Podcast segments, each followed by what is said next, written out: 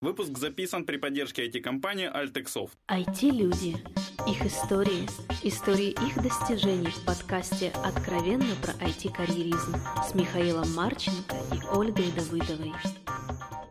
Всем привет, это 236 выпуск подкаста «Откровенно про IT-карьеризм». Как вы догадались, это опять очередной выпуск про докладчиков САИ Украины. Мы их чередуем все же. Дал- далеко не последний. Далеко не последний, еще два, по-моему, осталось после этого, если память мне не изменяет. А, с вами Ольга Давыдова. И Михаил Марченко. А, Дорогой докладчик, пожалуйста, представься, кто ты, где, чем занимаеешься. Здравствуйте. А, Меня зовут Александр Дубинский. Я сооснователь и технический директор компании ThinkWords. Она расположена в Нью-Йорке, и для меня язык английский более близкий, чем русский, так что если я буду как-то не так себя высказывать, пожалуйста, поймите это. Мож- можно чередовать слова английские, русские. IT, по-моему, к этому привыкшая абсолютно. Много слов, непереводимых ни туда, ни обратно. Ну, в общем, не стесняйтесь. А если я буду сочинять новые? Это О, будет интересно. это вообще великолепно. Представь, Оля, наш потом подкаст будет филологии изучать. а? Вообще, да. Вот. Окей, у нас есть классический первый вопрос, Александр, про IT. Как вы попали в IT? А как я начал программировать или как я начал зарабатывать на этом деньги? Давайте оба. Обе части интересны. Программировать я начал, когда мне дали диск изучить Basic. Это было где-то пятый класс. Я в нем прошел первые два уровня, потом дальше не понял. А, еще в Visual Basic потыкал, но как-то забыл. Потом в девятом классе нам сказали, что нам нужно создать какой-то проект. Научный у нас называлось, это в Штатах было. Я, конечно, ненавидел и домашнее задание, а проекты для меня это было еще хуже, потому что это как домашнее задание, которое в 10 раз больше, и ты каждый день думаешь, как тебе нужно его делать, и оно на тебе висит до последнего дня, и ты все равно его делаешь все за одну ночь. То есть это было со школы, это не только у студентов, да? Из неприятия родилось потом жизненное увлечение. Нет, это был единственный проект, который мне понравился. Он был довольно свободный, то есть решай, что будешь делать. И я думал, хочу соз- ну, выучить программирование и создать какую-то игру. Причем я не знал ничего о компьютерной графике, о 3D, как это все правильно делается, но я вот ходил и представлял, как это все можно сделать. А, но тем не менее, я как раз выучил тригонометрию. То представьте, сколько возможностей она для меня открыла. Ну, я взял книгу по C++, прочитал ее за три недели, было жутко интересно. Еще какие-то старые книги в библиотеке нашел по DirectX, а, точнее просто DirectRaw, и, и начал писать. Вначале все пошло быстро, я придумал всю Object-Oriented цепочку, классно было, а потом, конечно, дальше, чем бета-версия 1, я не дошел, пока уже нужно было сдавать проект. А со мной работал мой лучший друг, и который рисовал всяких чудиков, монстров, которые мы там мочили всякими панками Пепси и воздушными шариками. Была очень такая культурная игра. И а, я а, построил что-то похожее на а, Wolfenstein. То есть ходишь по коридорам, стреляешь, и обзывали это Windows Screensaver. Если кто-то понял Windows 98, там тоже ходишь по коридорам, правда, не стреляешь. Не, ну, а, людям понравилось. И я пол- получил одну из а, пяти как бы медалей из а, всех учащихся. А, и что интересно, что поскольку я вот пытался решать задачу, как это все рисовать э, сам, и не, не прочитав книгу, у меня вся графика очень интересно получилась. Обычно в игре смотришь, и стены квадратные. А я подумал как-то иначе, сделал все подсчеты, и у меня оно было как fisheye, как называется. И когда подходишь к стене, середина ее такая выпуклая, а по сторонам она становится более, ну, меньше. То есть это был не Вульфенштайн, скорее был Фишстайн какой-то, да? Да, возможно. Интересно, ну, такой поворотик был. А потом я а, не программировал особо. А в концу школы я ну, тоже занимался парами проектами.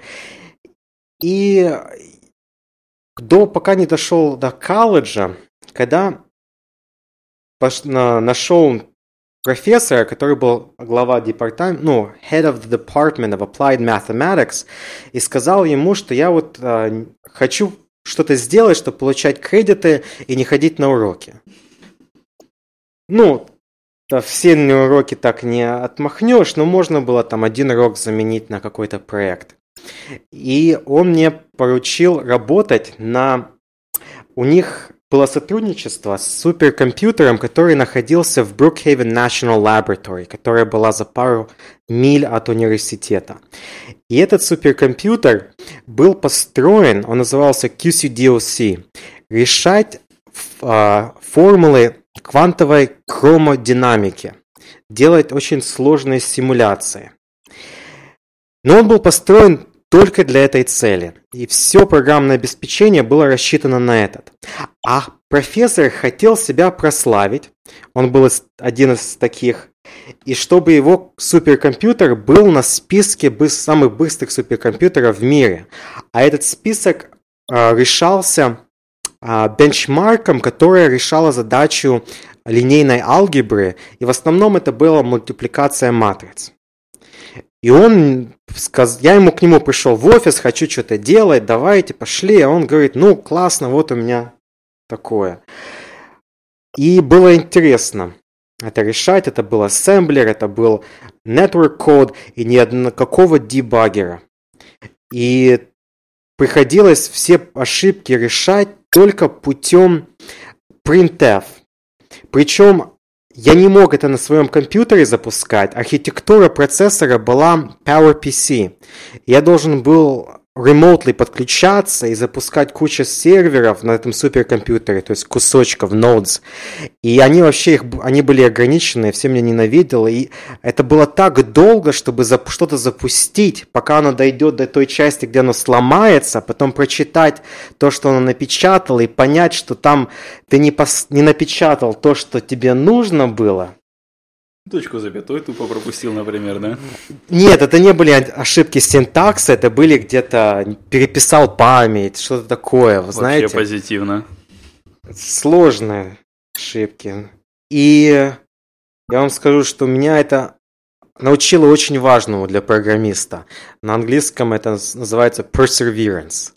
А на русском можно объяснить, как биться головой об стенку, а пока пока не поймешь, что не так. Но я добился этой цели и классно написал эту оптимизацию. Мне вообще очень нравится заниматься оптимизацией, хоть на самом деле это работа дурака.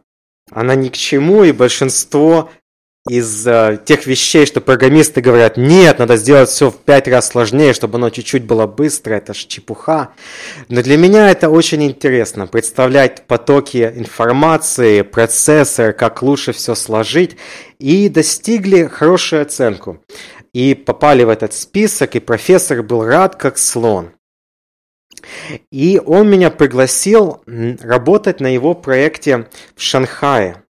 Он как раз на то время обдурил китайское государство на то, чтобы оно дало ему пару миллионов долларов строить похожий суперкомпьютер, естественно, в славу коммунизму.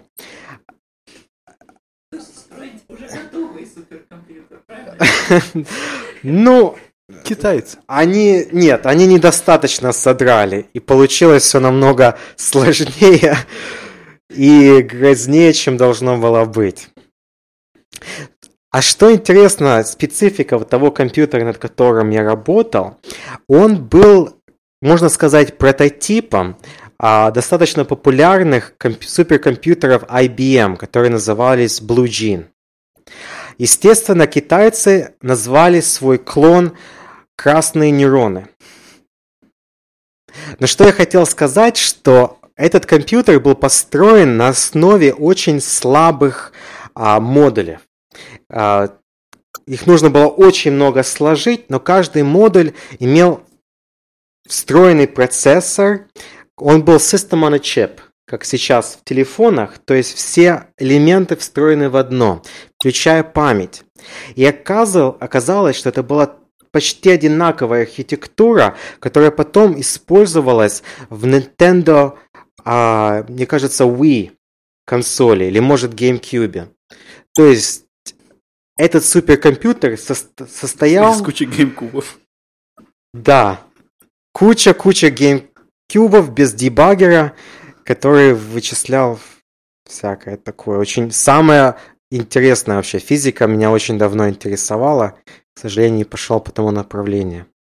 Так, короче, уехал в Китай, а ничего там не делал и приехал обратно. А сколько не делал? Девять месяцев не делал, а, но ездил домой к маме. В Китае. Ну, из Китая в Нью-Йорк. А вопрос, кстати, на тему Нью-Йорка. Я, насколько понял, вы не всегда жили в Нью-Йорке. Нет, я родился в Киеве, но я в 8 лет приехал в Нью-Йорк. И как сложился вот этот период? Какие изменения были такие? 8 лет, наверное, я думаю, это все стрессово выглядит и звучит. Вы знаете, и у меня что-то с памятью, что я плохо помню вот... э, Стресс был сильный, значит.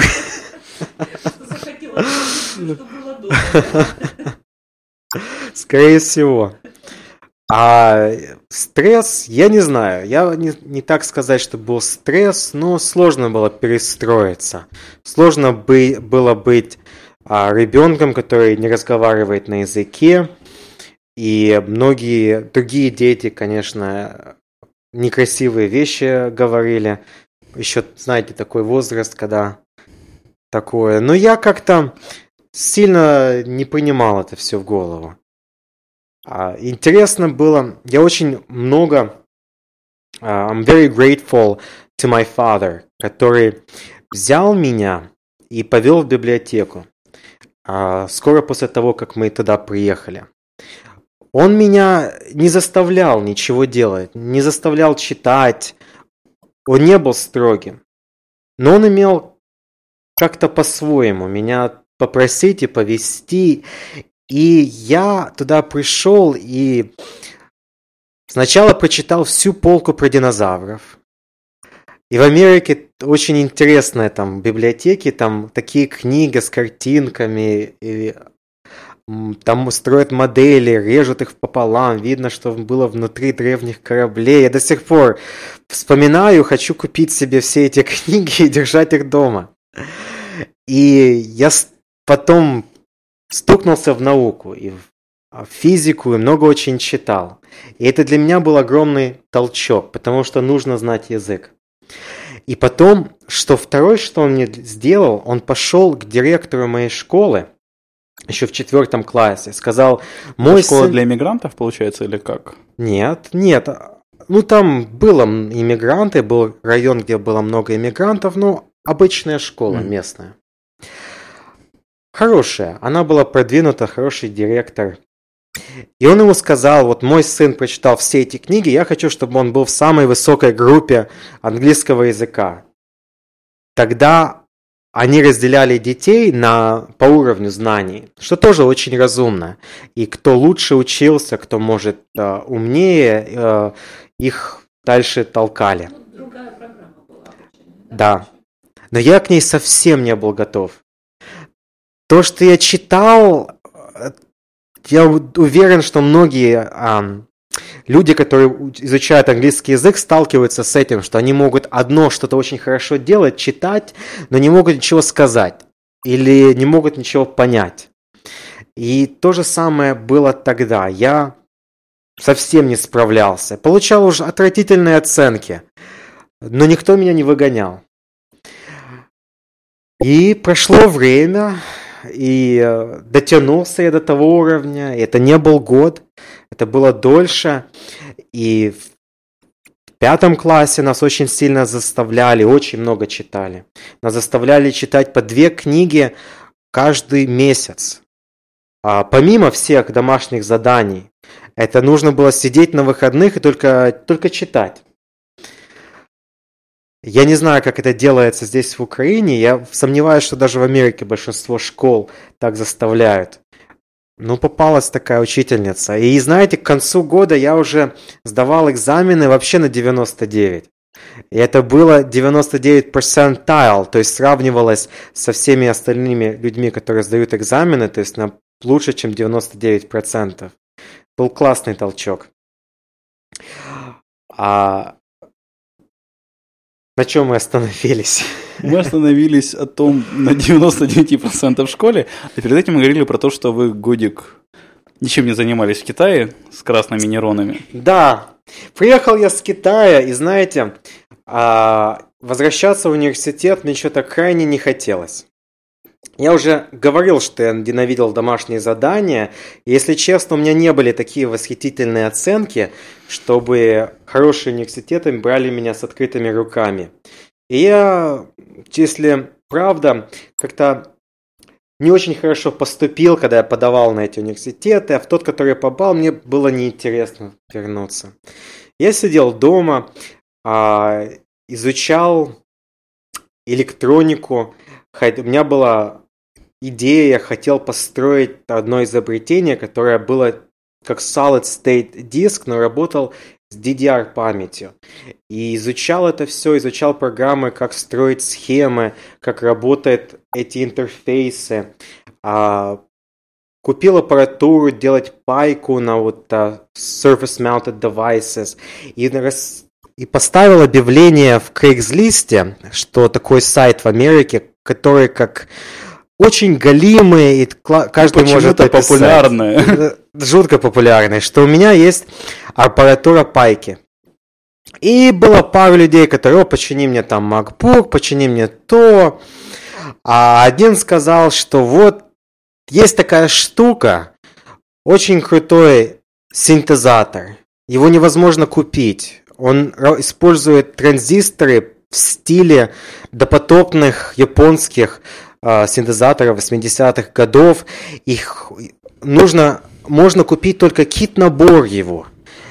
Куча запчастей самому паять, и то, я, и то уже весь распродался.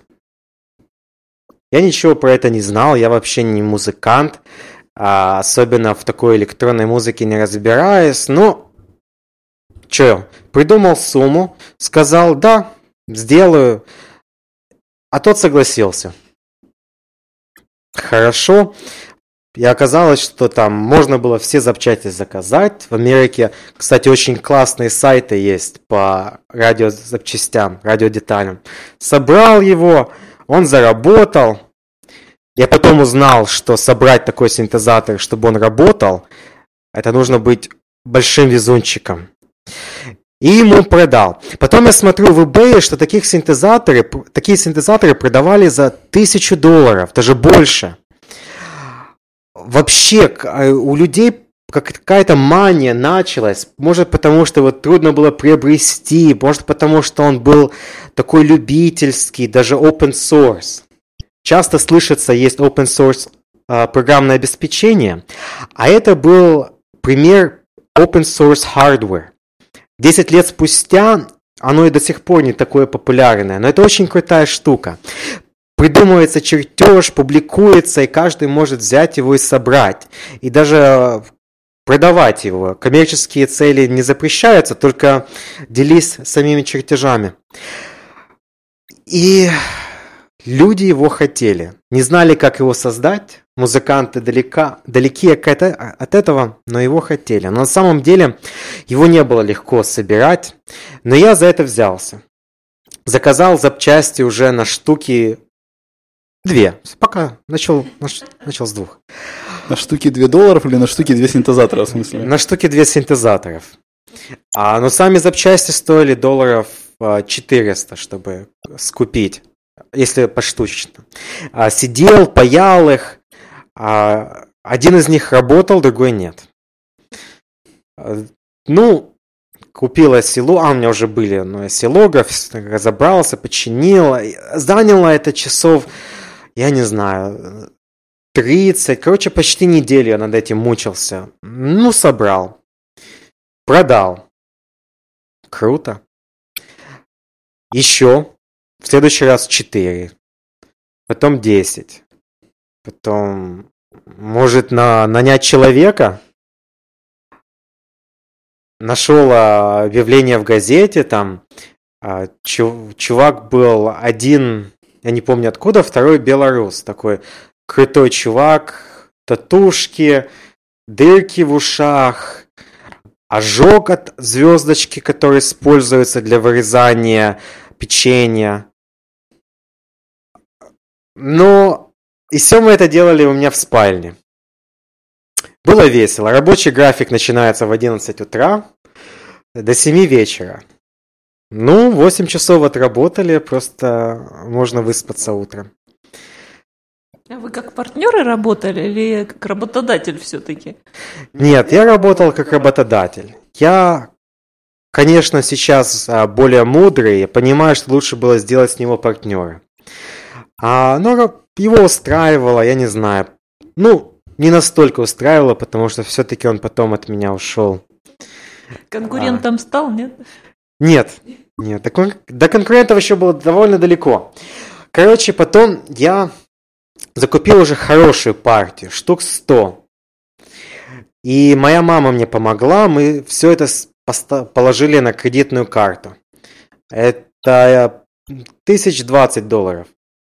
Что, ну, немалая сумма даже там. Но ни, ни слова не сказала, ни, не препятствовала, верила в меня. Но это не было и глупо, потому что шли продажи, но, конечно, не в таких объемах. Просто я хотел найти завод, чтобы поставить это на производство. И нашел, нашел, где детали покупать. И знаете, вот интересно, сколько вот я делал заявок, и понимаете, это все в Соединенных Штатах. И там не развиты эти заводы по производству. И многие очень дорого, один очень дешево. Какие-то китайцы. Но в Соединенных Штатах. Короче, сделал эту партию, было классно. Потом все равно нужно было их проверять, какие-то не работали. Уже нанял, тот, тот рабочий ушел, нанял своего друга со школы. Мы взяли, сорендовали офис, а тоже в Craigslist нашли. А офис был в очень интересном здании, где работали очень различные, разнообразные люди. Художники, кто-то был рэпер, который постоянно обкуривал весь коридор травой. А на другом этаже была студия художников, скульпторов Лего. Представьте, можно так зарабатывать деньги. Я очень удивлялся. Были архитекторы, и интересно было. Потом я это уже поставил на ноги, а, начал усовершенствовать. Хотел придумать что-то свое. И казалось, вот этот чертеж, он публичный, он все будут его делать, надо что-то свое придумать. И сейчас на это смотрю, это тоже была ошибка. Потому что оно мне прервало поток того, что было, того, что шло. Я не хотел делать новые ну, партию, потому что думал, сейчас будет готово это оно мне перебило. Я очень много усилий потратил на него, но оно мне было слишком сложно. И потом я... Что произошло, пока это все происходило, а, я решил на лето съездить в Украину, на свою родину. Это был первый раз. Как всегда, вернулся после того, как уехал. Я приехал со своей мамой, и мы должны были здесь остаться на всего лишь две недели. Мне было 23 года. Но мне что-то так понравилось, и мы причем не приехали в Киев, а в маленький городок, городок в Житомирской области, людей 50 тысяч. По сравнению с Нью-Йорком, мне он был такой сказочный, такой спокойный, такой уютный, что я не хотел вернуться. Я сказал, да, мой друг справится, пока здесь поживу. Я... Это, это я не жалею. Друг справился? Друг не справился. Вот это поворот. Друг не справился. И к тому времени уже начали об этом узнавать настоящие китайцы, которые в Китае. И тоже начали выпускать эти синтезаторы. И продавать их в eBay. И у меня вот было с этими партиями не сходилось. Хотя у меня репутация была изумительная. Люди знали, что вот а мой синтезатор... А, я же не рассказал вообще, какой его был толк. Это была копия, точная копия, кроме как внешности, какого-то синтезатора, который был выпущен в 1985 году, до моего, дня, до моего рождения. Он должен был имитировать гитару. Он это делал отвратительно, и никто его не хотел покупать. Его произ, произвели какие-то считочным э, маленькой партии, ну, считалось 10 тысяч маленькая, и все выкинули на мусорник. И спустя несколько лет а, по этим мусорникам начали шариться музыканты их подбирать. И поняли, что если покрутить гайки не в ту сторону, он начинал производить такой звук какой-то космический. Причем он ничего не стоил. И родил, родил, а, родился жанр музыки, который начи, а, назывался acid, acid house. И поскольку этих синтезаторов было так мало, в мире, а жанр музыки достиг успеха, и все хотели вот его купить и там тыкать эти кнопочки, и делать эти звуки, пяу пяу пяу что цены были 2000 долларов за оригинал, то продавать вот этот за 1000 еще было недорого, хотя цена потом уменьшалась, и в этом был его смысл. Но я пытался делать маркетинг, я в eBay его продавал, красивая страничка. Я очень-очень старался, чтобы действительно не было никаких дефектов. И это было так безумно сложно, потому что в нем 400 запчастей, и один из них может не так работать, и найти Какое это было еще сложнее, чем на том дурацком суперкомпьютере без дебаггера. Причем, когда в музыке ты не понимаешь, а в суперкомпьютере там хотя бы коды и все ясно. Да, но я не давал а, ни, ни одного клиента в обиду. Я использовал метод, что сравнивал один с другим и очень-очень-очень прислушивался на самые малюпейшие там разницы и находил, что не так. И, короче, короче, бизнес еще шел, и люди у меня покупали. В конечном итоге у меня оборота было где-то четверть миллиона долларов. В год? Ну, это было за пару лет, за все mm-hmm. существование.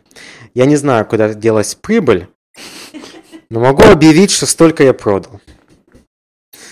Это 250 тысяч примерно. Да, нет, 250 штук просто. 250 синтезаторов примерно было. Нет, это 400 синтезаторов, которые в сумме 250 тысяч долларов. Я думал, по 1000 долларов синтезатор, нет? Они упали в цене. Да. А, Короче, я переехал в Украину, все это дело развалилось. Я даже пытался нанимать рабочих в Украине. А, клепать эти синтезаторы. Пока я не столкнулся с украинской таможней. Они не выпускали их? Я прис... заказал коробку всех запчастей, которые мне были нужны для этого синтезатора. Это было 83 номинований которые каждое номинование нужно было отдельно задекларировать. Ни один декларант в этом маленьком городе, хотя город имеет, он на трассе, там люди, в принципе, машины растамажнивают, декларантов было уйма, но никто не хотел за это браться. Ни за какие деньги. Ах, я потом пытался делать это сам.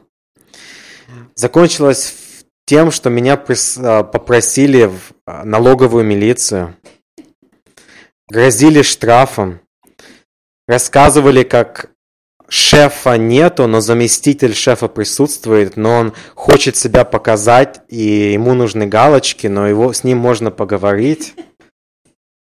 Я с ним говорил, и после этого разговора мне уже не хотелось делать эти синтезаторы в Украине. Не тем языком разговаривали. Не, все за... Меня поняли, простили, помиловали. Понять и простить, да? Да, поняли и простили. Обошлось всего лишь в 100 баксов, но просто... Вот представьте, представьте, послушает этот за зам или как его, этот выпуск, узнаешь, что был оборот 250 тысяч, и подумает, как он за 100 баксов продешевил. Можно же было больше снять. Вот. Окей, и вот где-то после этого опыта с э, бутиком open музыкальных инструментов, Закончилось тем, что моя судьба привела меня к, к другому. Когда я снял в офис в том классном здании, а у меня были соседи, и я так подумал рационально, нужно с людьми дружить.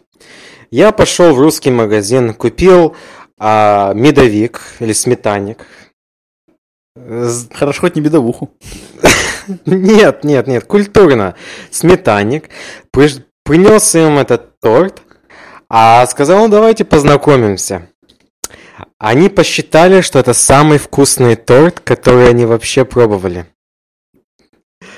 И мы подружились. Они, у них тогда была компания, они делали сайты, они помогали, ну такие крупные сайты, они мелкие не делали для университетов, государственных учреждений.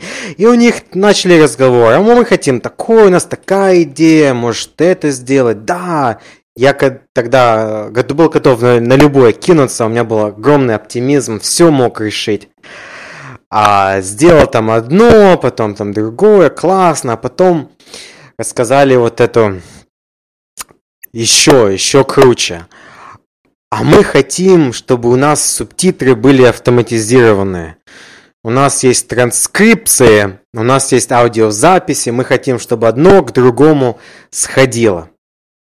Я подумал, ну а чё нет? Все можно, я что, не умею делать, не умею программировать? И с того начался ThinkWords. И эту задачу я уже пять лет решаю. Начал с ничего. Ничего не знал про распознавание речи. Вообще, посмотрел, начал изучать, вроде бы готовых решений нет. Начал склеивать одно, другое, думать, шарить, как это можно тут все сделать. Нашел там одну библиотеку, ей нужно было разбить на маленькие кусочки, на сделал так. Пошло дело. Оно сначала нехорошо работало, но а, вот этим людям нравилось. Мы стали партнерами. И а, прошло много, конечно, прототипов. А потом, как я стал заниматься это более серьезно, когда уже что-то уже работало, и работало так более-менее, а я сижу в интернете, на форумах по таким распознаванию речи, и чувак мне говорит, извини, я больше не могу разговаривать, мне нужно сейчас садиться на самолет и лететь на научную конференцию. А я такой, да? А что за конференция? Ну как, ну вот, вот такая, посмотри, я такую смотрю, хм, пишу своим партнерам, а вы не хотите побашлять там штук 2-3, чтобы я сейчас завтра утром сел на самолет, поехал на научную конференцию? А что вы думаете, они мне ответили? Хотим. За свои деньги, Хотим. пожалуйста, да? Э, За их деньги, ну, за, за совместные. Хотим. И за моя тогда еще невеста уже уснула, я не хотел ее будить, а утром я бужу, говорю, вот у меня такие планы. Сейчас на, неле- на неделю уеду во Это Францию. хотя бы не, не свадьба была, накануне свадьбы было, нет? Ну, не совсем, нет. Я туда приехал, и для меня это открыло глаза. И что, что мне очень понравилось, я вот начал этот рассказ с того, что мой отец меня поставил в самую сложную группу по этому английскому языку, и как это мне помогло. Но, к сожалению, когда ты становишься более взрослый, ты не можешь прийти в Гарвард и сказать, я хочу здесь учиться. Потому что я классный. Потому что какая разница, какой я? Вы классные. Давайте я заплачу. Нет, строят стены, говорят, ты должен себя доказать, ты не, не то, тебе не разрешается. Но когда ты становишься уже еще более взрослым, то каждый может приехать на научную конференцию, на самые высокие эшелоны а, вообще всего, никто тебя не спросит, кто ты, откуда ты и почему. Я туда попал. Я туда там сидел и слушал эти доклады, в которых я почти ничего не разбирался. Хотя уже начал немножко изучать основы распознавания речи. И для меня это было что-то. Я а, услышал, что все сейчас используют эти нейронные сети, это все так круто. И услышал, как на презентации, как кто-то сравнивал, как это все делалось до них, и сколько нужно было алгоритмов один на другом усложнялось, чтобы достигать хорошие результаты. А сейчас нейронные сети пришли, ты просто напишешь две страницы этого алгоритма, и у тебя уже будет работать так хорошо, как у любого гугла. Приехал я домой и этим занялся. И это сильно усовершенствовало наш алгоритм, он уже работал вообще супер. И так, так начался уже более серьезный уровень как бы моей карьеры в IT. Сейчас мы, наша компания хочет развиваться не помимо вот основного проекта, а во все сферы машинного обучения, которые связаны с deep learning. Брать на себя проекты, так же как мои партнеры брали, а, делали сайты, они то, что они умеют, это находить заказчика. И мы хотим набирать талант в Украине. А, В связи с чем мы приехали на эту выставку. Это все чрезвычайно интересно. Я никогда ни, ни на кого толком не работал, и Китай даже не считается. И мне очень повезло, что я могу посвящать свою жизнь, делать тому, что мне интересно. Я пока на этом не разбогател. Возможно, в будущем, но я на это не надеюсь. Это не моя цель. А моя цель вот заниматься наукой, делать то, что мне интересно. И это еще лучше, чем те люди, которые сидят в университетах, хотят, ах, должны делить свое время, учить студентов, что, конечно, святое дело. Но еще должны бороться за грант, гранты, а, писать статьи и так далее, и так далее. Я чувствую огромную свободу. И считаю, что сейчас, наш, сейчас наступает следующий уровень, когда вот я уже не буду в одиночество работать, а уже буду с такими же а, людьми достигать еще чего-то большего. Уже начнется параллелизм. У меня будет два ядра в компьютере. Или больше. Или вообще будет суперкомпьютер. Суперкомпьютер, да, на 100 тысяч юнитов. А это получается, собственно, дальнейшие планы это вот развивать и находить как бы сообщников. Да. Супер. А тогда будем закругляться потихоньку. Посоветуй две книги нашим слушателям.